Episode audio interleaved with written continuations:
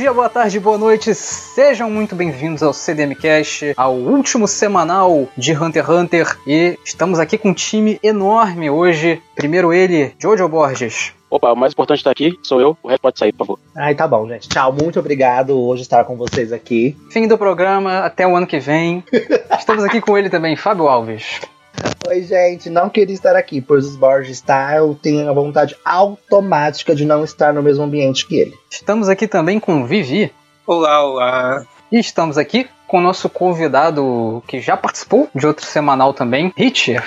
Boa noite, boa tarde, bom dia, boa madrugada. Estamos aqui também com ela, Suzana Vieira. Não, mentira. É, eu sou Léo Medeiros e esse é o review semanal de Hunter x Hunter, capítulo quatrocentos. Bom, primeira coisa, todo mundo já esperava o hiato, ninguém tá de luto, né? Tava todo mundo preparado pra isso, ninguém aqui é criança mais. Tinha uma meia dúzia aí que, que tava na esperança ainda, mas acho que são novos no, no fandom. É a bola cantada desde quando voltou a serialização. Hunter x Hunter tem lança dez capítulos e para. E é isso desde sempre. A notícia boa é que eles estão estudando, né, a possibilidade de Hunter x Hunter mudar a forma como é lançado. Ou seja, eles saíram do formato semanal e para um outro formato, ou quinzenal, ou mensal, ou bimestral, não sabemos o que vai ser. Aí sair desse formato que a gente conhece hoje em dia e ir para um outro. O que eu acho incrível.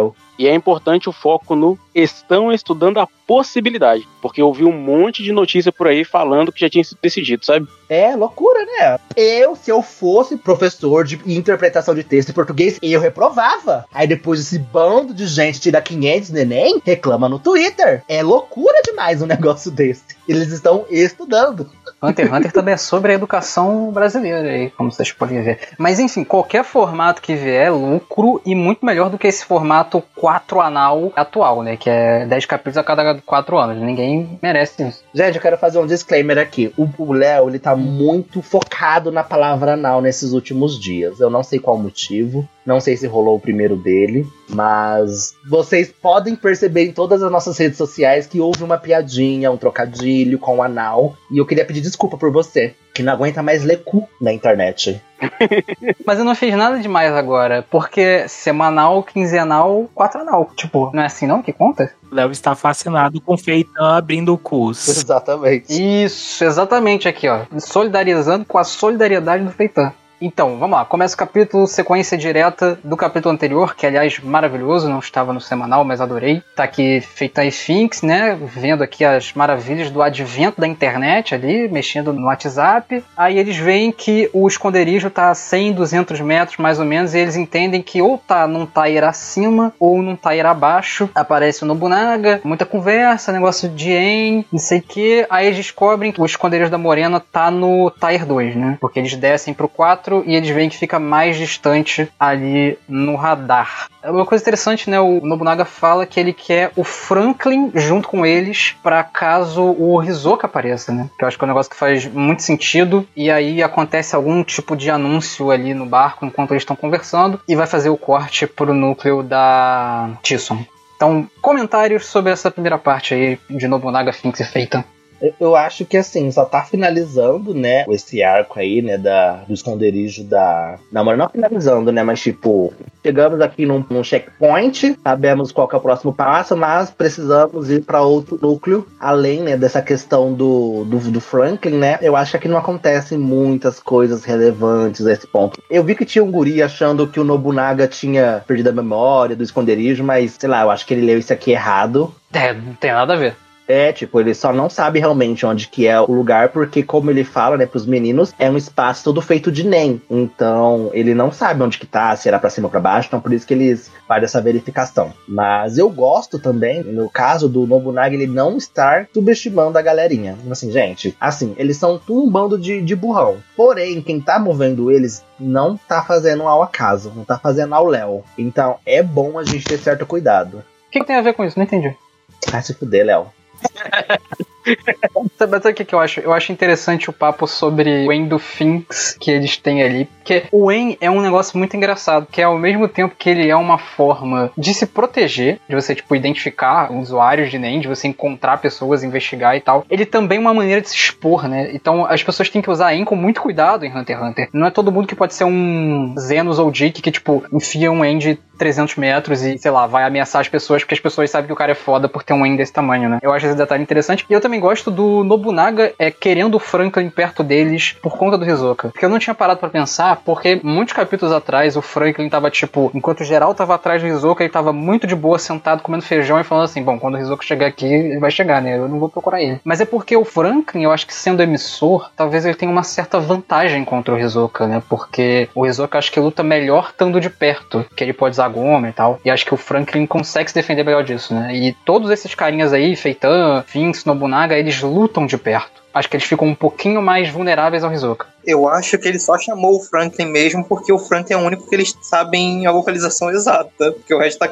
zanzando e o Franklin tá sentado na cafeteria. Tem isso também. Sem falar que é uma maneira do Togashi, né, botar o Franklin em jogo, porque todo mundo sabe que o Hisoka não vai aparecer lá nos tiers baixos, porque a gente já sabe que ele tá lá pra cima. Tipo, o Bob vai ficar lá parado esperando quem? O cara tá lá no tier dois. Vocês sabem que o Franklin ficou parado? Porque eu não sei se sabe disso. Sabe, o Franklin falou que ia ficar parado, né? Na real, todos eles estavam lá na lanchonete, né? O Franklin ficou parado comendo. Deve saber, sei lá. É, ele fala que, tipo, ele não vai se mover porque o Hisoka tá castando eles também. Então ele vai esperar o Hisoka ir atrás deles. Ou seja, ele muito confiante. Eu realmente acho que o Franklin é uma boa saída contra o Hisoka. Eu gostei porque é uma maneira do Togashi botar ele de novo no arco, né? Porque senão ele ia ficar lá parado pra sempre. Se eu li direito, ele não quer o Franklin exatamente por causa do Hisoka. Ele fala antes disso, né? Na hora que ele tá falando sobre ir atrás ali da Morena e tal, ali no, do esconderijo, ele cita que ele queria estar com o Franklin pelo menos, depois que vem o assunto do Hisoka. Então ele tá querendo o Franklin por outro motivo anterior ao Hisoka, mas que vai ajudar contra o Hisoka também. É que eu tinha entendido que ele tava explicando que ele queria o Franklin por causa do Hisoka, mas ele fala que bringing Franklin also reduces risk in case we run into Hisoka. Ou seja, tipo, também faz isso, mas não é por causa disso, né? Com exceção dos mais... Os que vão apanhar pro Hisoka, né? Que é a Shizuko e o Bono, que basicamente já falaram, a gente vai tomar uma surra. Eu acho que a maioria ali é meio que tem uma questão de orgulho, sabe? Eu não acho que eles chamaram o Frank pra estratégia, não. Eu acho que só chamaram por número, porque, né? quatro contra um, mais fácil. Eu acho que é isso, sabe? Eu acho que se tivesse alguém mais perto ali, eles vão chamar da mesma maneira. Se tivesse, tipo, a Matcha. Eles não parecem do tipo que estão pensando muito nisso, eles só vão. Faz sentido, faz sentido. O que eu também acho que também talvez seja interessante, essa ideia do Franklin, porque como tem aquele mundo de passagem, naquelas portas lá que eles não podem atravessar, mas que os itens atravessam, é que, tipo, o único emissor ali, até que eu saiba no momento, é o Franklin, porque o Feitan é de perto, o Phinks é de perto e o Nobunaga é de perto. E, ele, e agora o Nobunaga tá até sem espada. Então o Franklin é o que tem mais sentido que, tipo, ah, abriu a portinha, viu um monte de gente, metralha todo mundo e mata. Perfeito, é isso, é isso. O guarda-chuva do Feitan perdeu aquela habilidade de atirar também, será? Não, ele pode usar isso aí também. O Feitan a gente ignora em todos os sentidos, a gente só ignora, ele finge que não existe. Mas é muito pontual essa habilidade também, né? É um negócio que ele tem que usar de surpresa, assim. É um tiro, né? Exatamente. Assim, eu não vou comentar muito não sobre essa parte, porque primeiro eu sou péssimo de localização e quando eu vi esse radar e eu percebi que ele era três D, eu já fiquei mais perdido, porque se um Maps eu já fico perdido, então um radar que tem profundidade já me deixou mais perdido ainda. E aquela explicação que teve nos episódios anteriores, nos capítulos anteriores, é meio que, assim, agora complementou, né, a necessidade de falar por que que tinha um radar, porque até então eu me peguei desapercebido. A necessidade de ter um, um E N tão grande, que geralmente é utilizado em forma de círculo, né? Então ele tem que pegar esse raio é, de todas as direções. Se fosse um radar que fosse só horizontal, eu acho que se fosse um E N que pegasse só um andar, por exemplo, então talvez a necessidade de ter alguém, um usuário de E N desse tipo seria diferente. Mas de toda forma ali ninguém parece que usa E N direito. No caso, o Phinks, que é o mais próximo ali, que já que ele é um intensificador, ele é mais próximo de emissão. Ele já falou que não consegue usar por causa da quantidade de pessoas, da quantidade de informação. Então o Feitan, que é mais longe de emissão, também parece que não tá conseguindo usar, então ficou meio assim uma coisa pra enaltecer quem já tem e já consegue usar o E N, e pra deixar claro que é uma fragilidade aí dessa técnica que anteriormente não tinha ficado tão claro quando a gente viu a Pitou localizando com o E N dela de dois quilômetros os inimigos rodando no palácio, né?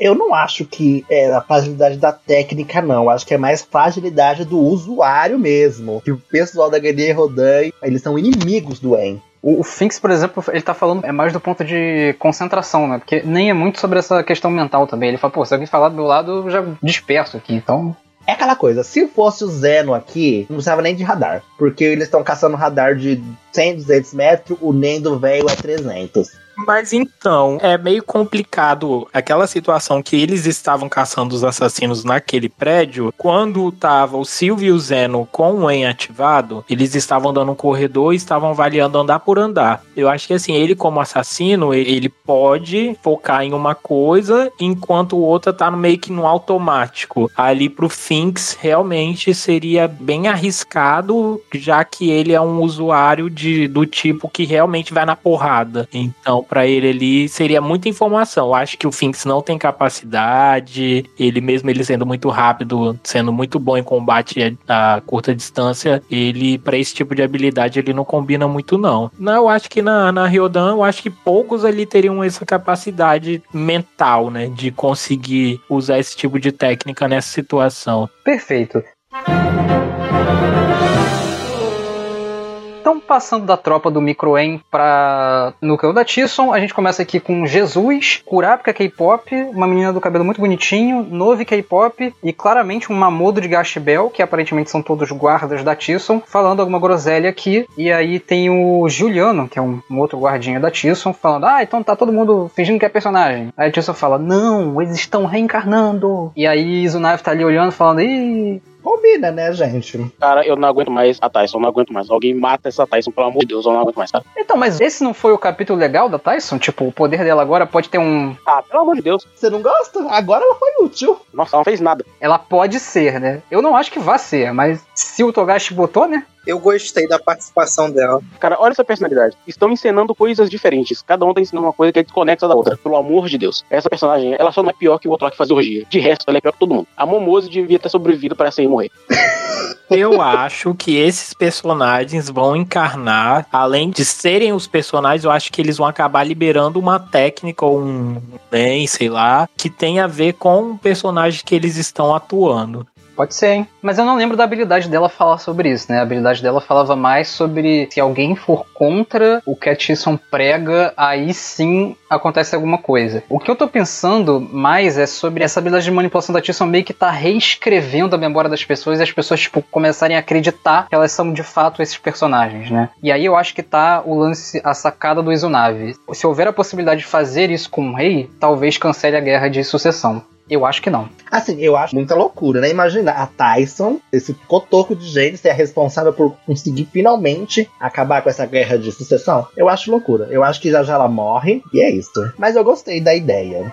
Eu não acho que vai funcionar, porque não depende do rei parar a guerra. É um sistema que foi que ele utiliza, ele entrou na guerra e que não depende dele para parar. Igual ele mesmo falou, quando sobrar um, e não quando eu for retirado ou quando eu deixar de ser rei. Então, não, eu não acho que vai adiantar, não. Bom ponto. Você gostou por quê, Vivi, da Tyson aqui nesse capítulo? Ah, é porque, tipo, tem muitos personagens que eu não ligo, sabe? Com vários textão. Vai ficar vendo ela falando sobre cosplay, foi uma leitura rápida. Se for pra personagens que eu não ligo e ver a garota falando de cosplay, eu prefiro ver ela falando de cosplay. Mais interessante. Então não é porque foi interessante, é porque ela não te incomodou. É isso.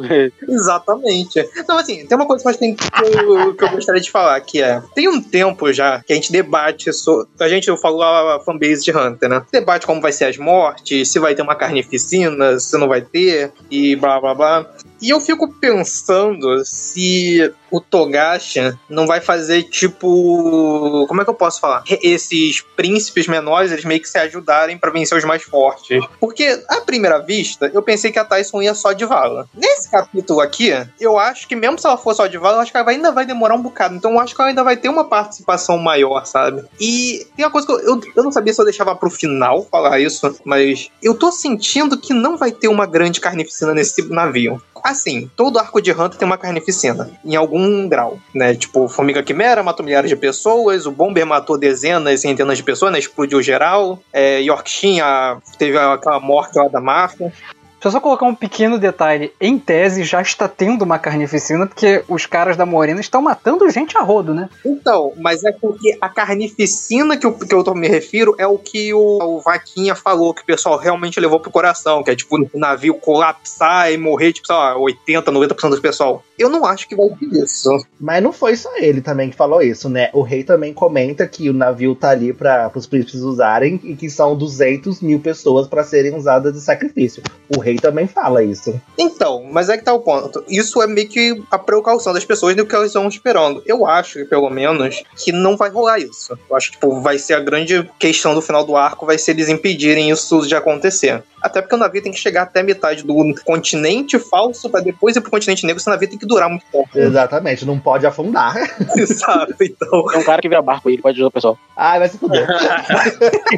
Não tem um semanal que o homem que vira barco não apareça aqui. É a grande maldição do C D M. Se o barco começar a afundar, vai ter, tipo, todo um grupo de pessoas que vai virar, tipo, ferramenta de obra, tá ligado? O cara vai virar um maçarico, o outro vai virar gesso, tudo pra impedir o barco de afundar. Ah, já tem um cara que vira martelo, que virou furadeira. Por quê? Por que não? Mas eu vou falar assim, eu espero que o Togashi vá dar um papel maior pros príncipes que estão aqui. Porque assim, eu já falei isso, né? Tipo, eu acho todos insuportáveis, com exceções. Mas, se no próximo capítulo a Thay só aparecer morta, eu não vou me incomodar. Não vai chorar, né? É, tipo, eu já estou vendo ela fazendo um cosplayzinho, que pelo menos ela tem um, um uso útil, sabe? Não só cai morta, porque o, a violência pela violência de Hunter x Hunter não, não vai me chocar. Então, tomara que ela tenha um papel bom no futuro, antes de morrer, ou se vai morrer. Uma pergunta, a Tyson, ela é uma criança ou ela é uma anã? Eu acho que ela é uma adolescente. Ah, eu acho que só ela é baixinha mesmo. Não sei se ela é criança, não. Acho que ela só é baixinha mesmo. Eu fiquei na dúvida agora. Tem que ver pelo número, né? Os filhos são pelo data de nascimento? Não me lembro agora. Ai, não. Porque são um monte de mulher diferente. A gente não sabe quando foi que o rei transou com a mulher. Não tem certinho. Não é por ordem, não. É ordem de nascimento, se não me engano, dos príncipes. É ordem de nascimento. É, porque abaixo da Kachou e da Fugetsu é o Maranhão. Aí depois tem a Wobble, né? Ah, não, isso mesmo, tá certo então. Isso. Então deve dar pra saber a idade dela por aí, mais ou menos. Mas acho que ela deve ser uma adulta, sei lá, trinta anos, por aí. Não. Nossa, trinta anos. Meu Deus! Brincando de cosplay. É, tá na hora de divala. Aí, Borges, parece ser tu. Ah, ô, Léo, olha quem tá falando, hein? Você é o único que não pode falar, Léo. O único que não pode falar aqui é você. Eu tenho mais de um e trinta, posso falar assim?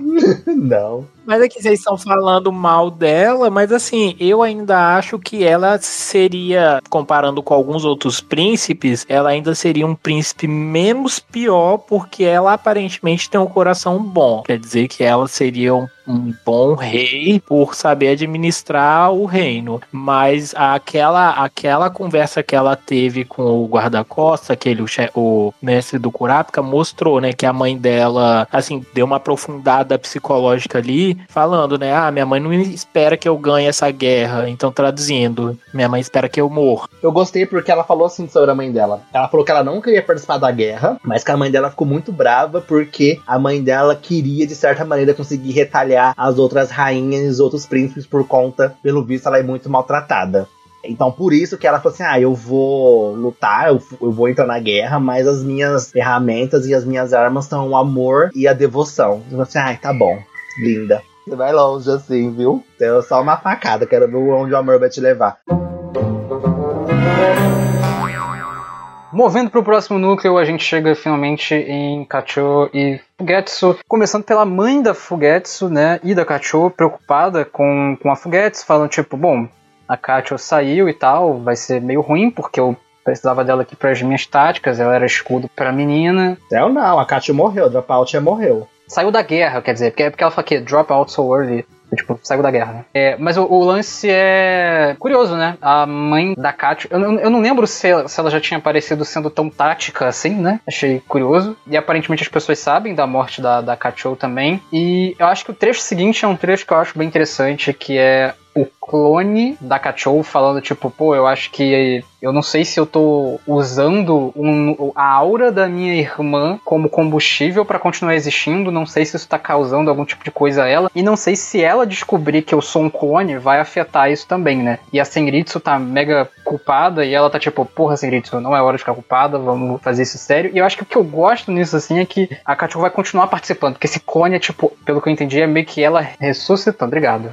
é como se a consciência dela tivesse sido transferida para um clone mesmo, né? Só que não é mais ela porque morreu. Sim. Foi de Kaito, né? Foi de Kaito. É isso que eu ia falar, tipo, eu gosto disso porque é basicamente um Kaito da vida, né? A diferença é que, tipo, a gente não sabe o que tá mantendo ela viva. Aparentemente, a besta de Nen, mas ela tá viva. Então, tipo assim, ele fala assim, gente, como alguém morre e tá vivo? Kaito tá assim, ela tá assim, e é isso, vamos seguir a vida, já aconteceu uma vez, agora é a segunda. Mas aqui, né, diferente com o do Kaito, a gente tem, né, esse deus ex machina, que é o as bestas de Nen, ele fala assim, ah, gente, bota a mão no coração, aceita que as bestas podem fazer tudo e vida pra frente, bola pra frente. Só uma coisa que eu não, que eu não entendi foi em que momento que todo mundo descobriu que a Kachou era, era a besta de Nen dela lá mesmo, porque eu imaginei que a Senritsu fosse perceber, né, por causa da, do coração, não sei o quê. Mas a mãe, em que momento que ela percebeu que não era a filha, que era uma outra coisa, sabe? Eu fiquei perdido nisso. Eu entendi que a mãe, ela não sabe que tem um clone. Ela sabe que a menina morreu. Ah, é mesmo, é mesmo. Eles não sabem que ela, do clone, sabe que ela morreu. Sim, eu acho que eles não sabem ainda. Eu entendi que meio que todo mundo pode ver esse clone, mas o que as pessoas sabem mesmo é que ela morreu. Inclusive, não sei como é que eles vão fazer pra esconder a Kachou por muito tempo, né? Tipo... Ela atravessa a parede, velho. É, eu não sei se ela é um clone de emissão, de conjuração, e tipo, algumas pessoas podem ver. Eu não entendi muito bem como é que funcionou isso, mas assim, vai dar um trampo esconder que a mina tá pseudo-viva. Gente, ela atravessa a parede, gente. Eu fico doido com isso. É, tipo o clone do, do Hanzo lá, né? Aham. Uhum. Tipo assim, eu acho que ela morreu pra ficar forte, e é isso, pra ter utilidade, porque viva não tá batendo, não. Não, o que que realmente alimenta esse clone?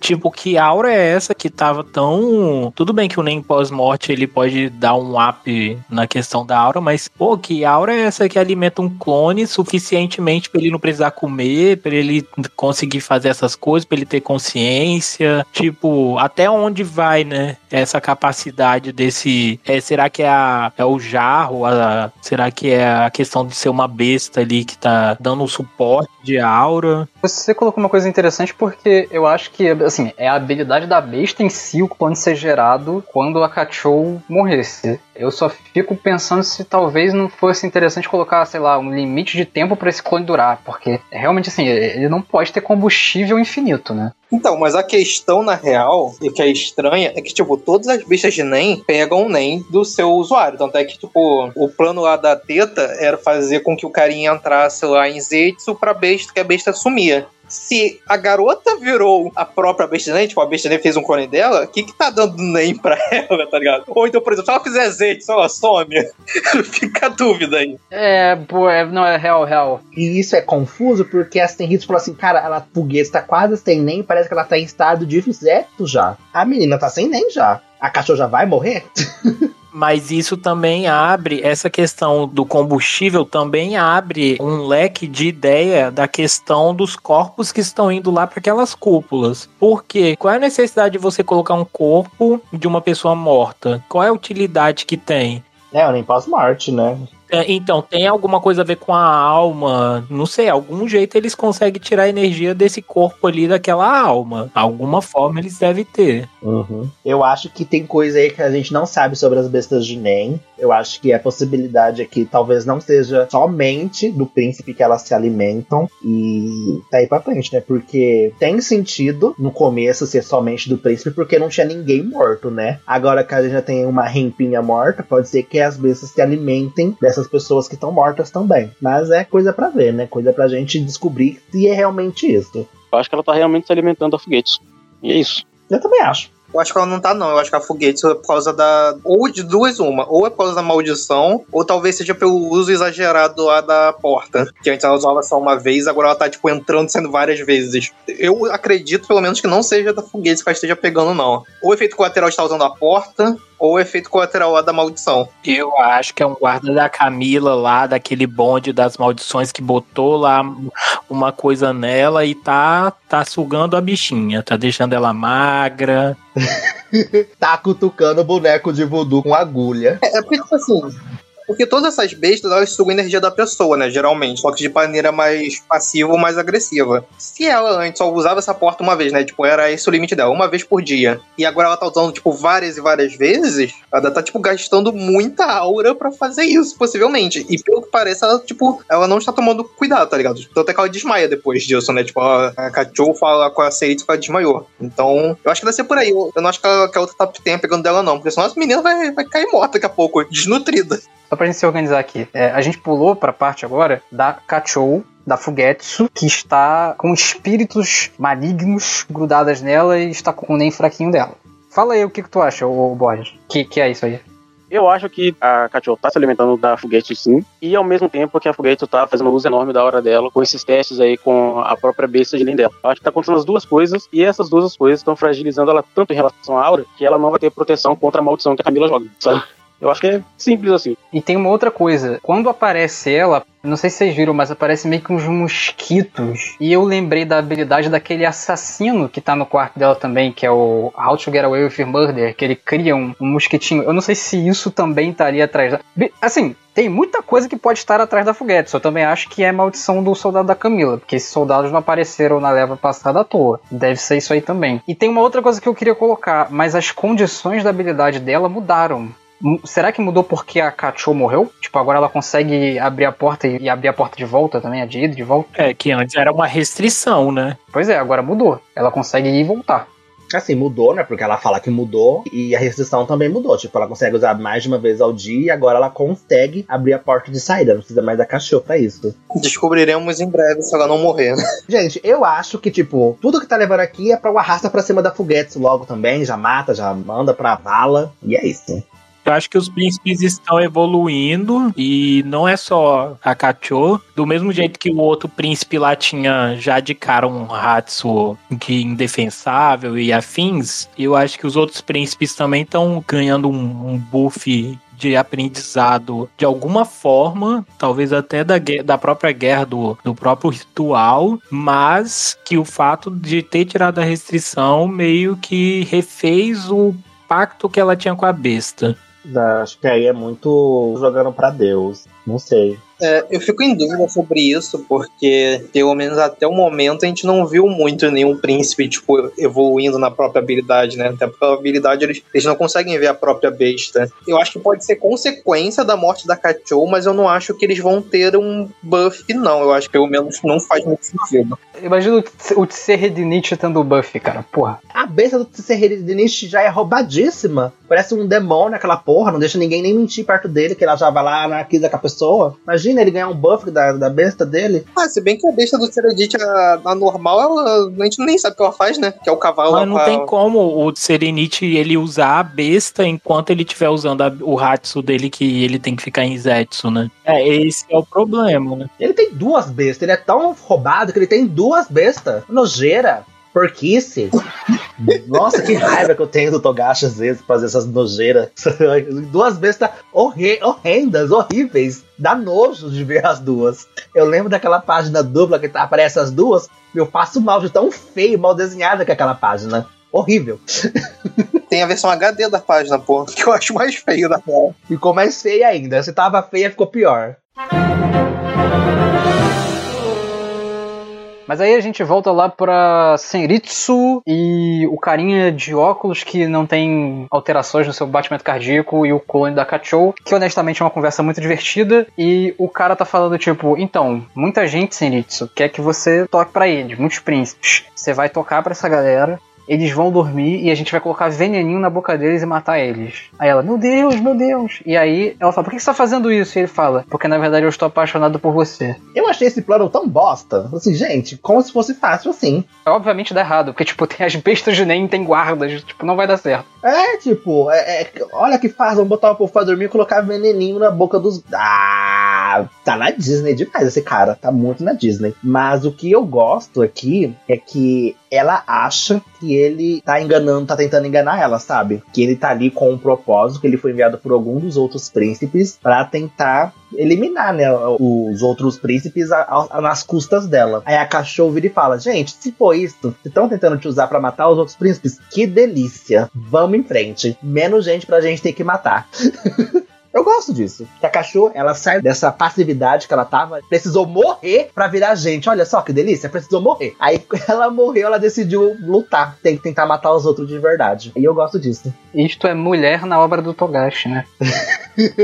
Enfim, mas eu gosto disso. Dessa dinâmica nova que, que eles estão tentando introduzir com a Kachou e com a Senritsu. E esse bofinho aqui, eu só achei ele assim, ai, eu te amo, tô apaixonado. Ele só joga um monte de informação, um monte, um monte, um monte, um monte e sai. Porque nada do que ele fala direito realmente, eu acho que importa. Tirando o eu te amo, Senritsu. Eu achei muito arriscada a Senritsu confiar nele falando, ah, minha habilidade ela pode ser simplesmente parada tapando os ouvidos. Tipo, cara, tipo, ela revelou praticamente como que funciona tudo que ela faz. Ah, mas eu gosto disso, porque no fim das contas é tipo, a Senritsu tá um pouquinho perturbada, que a habilidade dela meio que pode ter usos, como é que eu posso dizer, fatais, assim, né?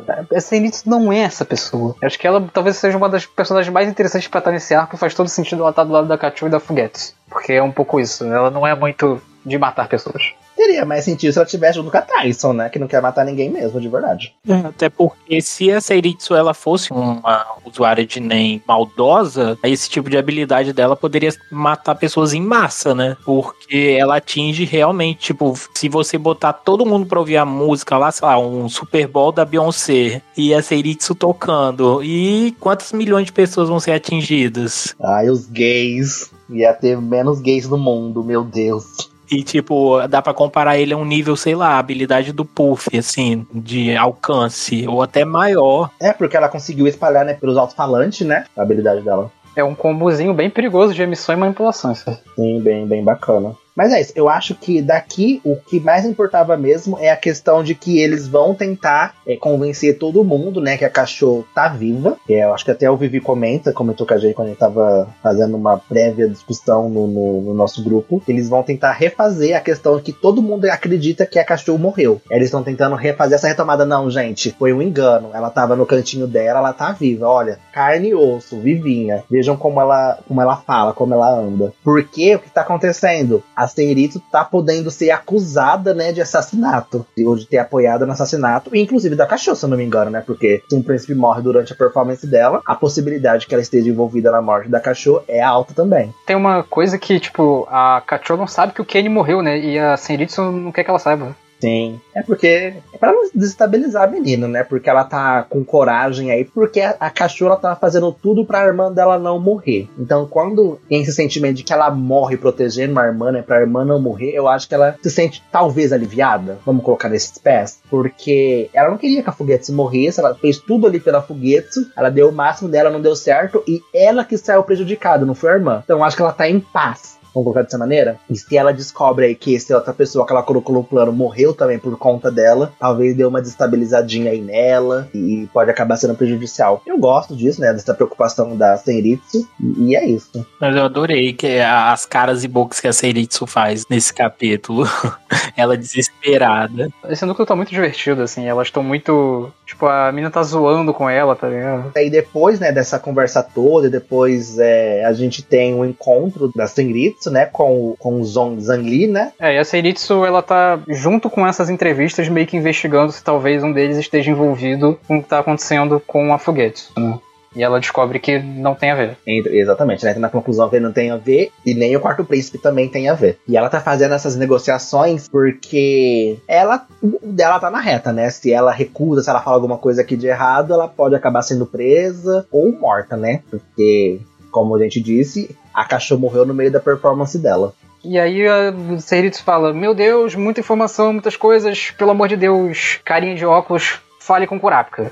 E, obrigado, né, porque eu, as pessoas às vezes pensam umas coisas e eu falo, pô, cara, o Kurapika já pensou isso aí faz uns trinta capítulos, fala com ele. O Kurapika vai saber usar esse encontro da, da Senritsu com os príncipes, né? E esse acontecimento também, né? Porque, querendo ou não, saber que morreu mais um príncipe é menos um que ele pode contar, mesmo que a Senritsu, tipo, não, não precise contar tudo. Ó, oh, não vou te falar que ela morreu, mas, né, não dá pra contar com menos, não dá pra você confiar em um príncipe, porque é um cadáver ambulante, né?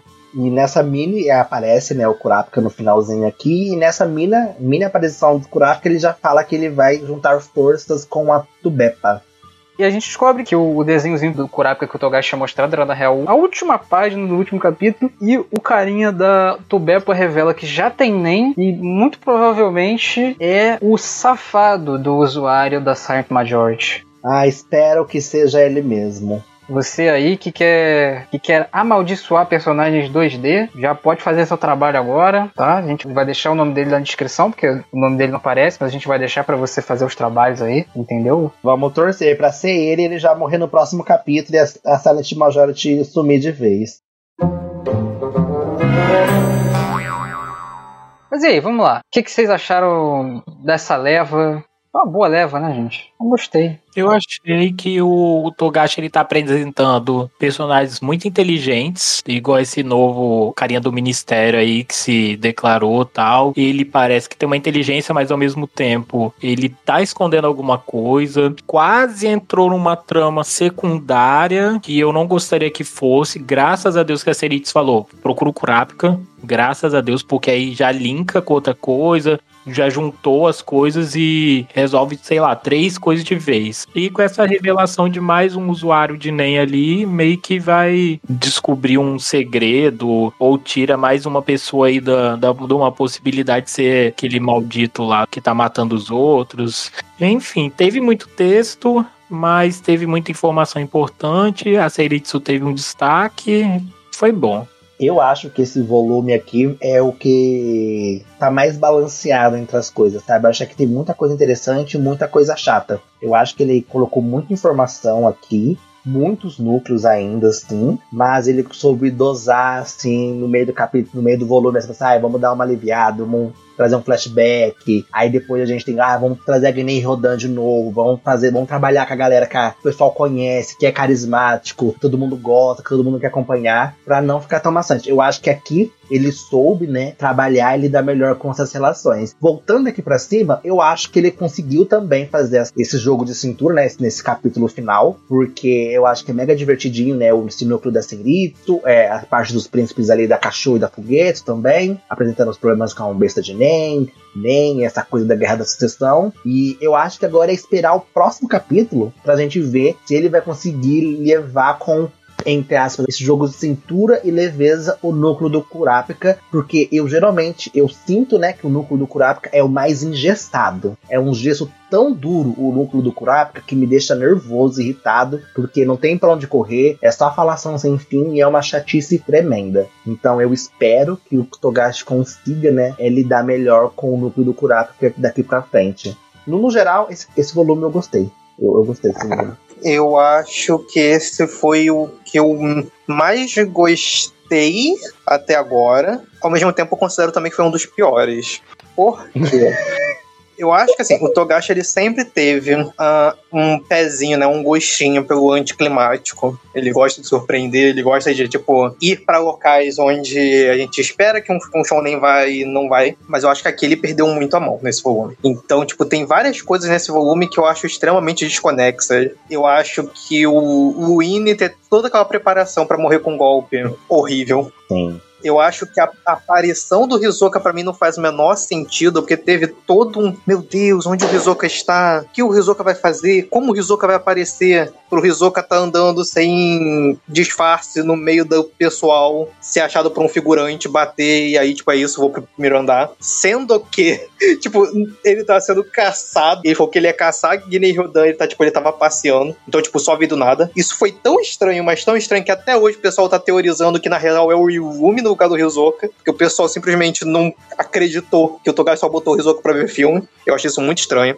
Vitor tá falando que as pessoas que estão pensando isso estão certas. Não, não tô falando que estão certas, tô falando que o Hisoka aparecer ali foi ruim mesmo. E as pessoas estão sempre esperando que o Togashi tenha algo a mais, que na real não é o Hisoka, que não sei o quê. Porque foi estranho, tá ligado? Foi muito estranho. O flashback da Nen Ryodan, divertidíssimo, veio do nada. Veio, tipo, ah, teve um diálogo lá que o Nobunaga falou, ah, não, eles parecem com a gente. Aí ele introduziu, tipo, quatro capítulos, três capítulos de flashback. Veio do nada e foi do nada, né? Sim, foi do nada completamente. Tinha uma expectativa naquele grupinho lá do carinha que agora tá andando com o Nobunaga e da máfia e do, no geral. E é, tipo, é um bando de amadores. O que é interessante conceitualmente. Não sei como o Togashi vai tornar isso interessante a longo prazo. É como eu falei, eu odeio a parte de cima. Eu odeio os príncipes de cima. Eu odeio esse arco no geral. Eu acho esse arco uma merda.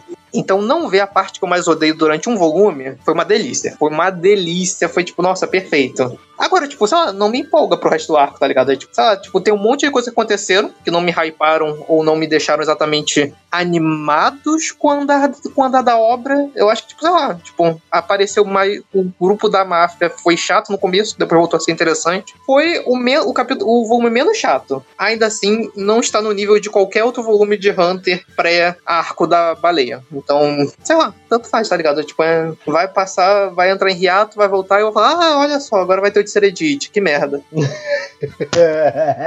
Eu acho que tinha que voltar já com o banquete. Acontecendo o banquete, já começar a matar um monte de gente, porque apareceu muito personagem. Tem que começar a movimentar. Tá muito lento, né? Eu também acho que já tinha que voltar no banquete. Acho que tem que ser... Ai, Léo, pelo amor de Deus. Não, deixa eu falar sério agora. Por incrível que pareça, eu vou dizer uma coisa surpreendente. Eu tô bem alinhado com o Vitor, tirando do fato de que eu não estou animado para a sequência. Eu acho que as coisas isoladamente nesse volume volume, nem todas, elas foram legais. Tipo, Hisoka aparecer é legal, ter flashback da Ryodan é legal, mas esse volume foi o menos coeso do Togashi. A maneira que as coisas foram amarradas não fez sentido, cara. Quando eu abri o capítulo trezentos e noventa e oito e não era mais flashback da Ryodan, e tipo, os caras não estavam nem mais falando do que eles estavam falando antes, eu fiquei, porra, que merda é essa, bicho? Mas, Léo, você não acha que aconteceu isso também quando o Togashi jogou do nada uma luta de Hisoka versus Kuroro, não? Então, mas isso é um tópico que todo mundo fala. Essa luta, ela é aleatória pra caralho. Inclusive, eu lembrei dela quando eu tava lembrando as coisas pra falar hoje. Você tem toda a razão. Só que eu acho que, assim como o flashback da Ryodan, ambos são bons, né? A luta é divertida. Ambos são muito bons. Então, a gente perdoa. É, é isso. Mas eu acho que é um pouco estranho, né? Mesmo assim, acho que causa um certo estranhamento. Agora, Nobunaga e Hihige, muito foda. A maneira como o grupo da Morena está se organizando, muito foda. Eu tô começando a sentir, porque eu acho que a cada leva que passa, eu sinto que fica um pouco melhor. Por mais que tenha, tipo, a adição de muitos núcleos. Porque eu tô começando a ver como as coisas podem se juntar. Inclusive o que o Vitor tava falando, né, sobre, tipo, talvez não ter uma carnificina, mas uma união de príncipes contra um outro grupo de príncipes. Eu acho uma possibilidade interessante. Eu acho legal que talvez todo mundo que esteja alinhado com o Kurapika leve os seus príncipes a se juntar.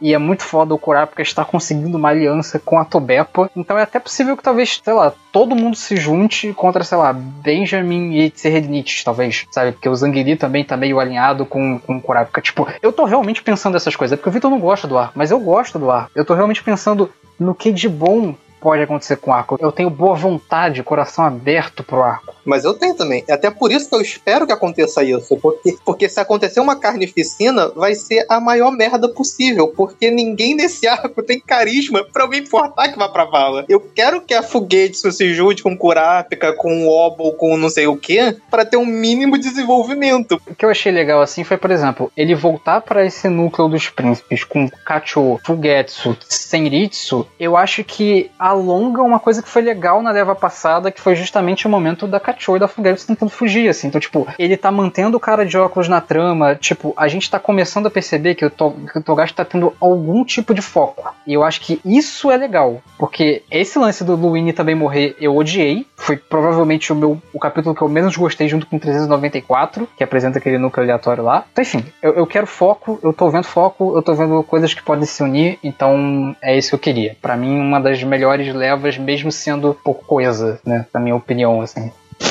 E é isso. A gente volta com nossos semanais aí de Hunter x Hunter assim que voltar. É... Semanal ou mensal, né? Sei lá, né? É, tipo, nossa análise dos capítulos de Hunter x Hunter assim que voltar, nós não temos ideias, e é isso. Redes sociais, Léo, só pra gente finalizar isso aqui, gostosinho. podcast ponto c d m arroba gmail ponto com, tem espaço aqui no Spotify pra você comentar, pra você deixar o seu voto também no, sobre o capítulo. Tem Twitter, arroba cdmcast, TikTok, arroba cdmcast também, Instagram, arroba cdm.cast, YouTube, corte do cdmcast oficial, Snapchat... Não, mentira. É, é isso. Até a próxima. Até ano que vem. Obrigado, Richard, pela presença. Obrigado. Agradecer só pra quem tem nem maior do que dezoito centímetros. Quer dizer, só pra quem tem em... Opa, esqueci o que eu ia falar. É, tchau, gente. Boas festas. Se cuidem. Feliz anal. Tchau, gente. Em festa.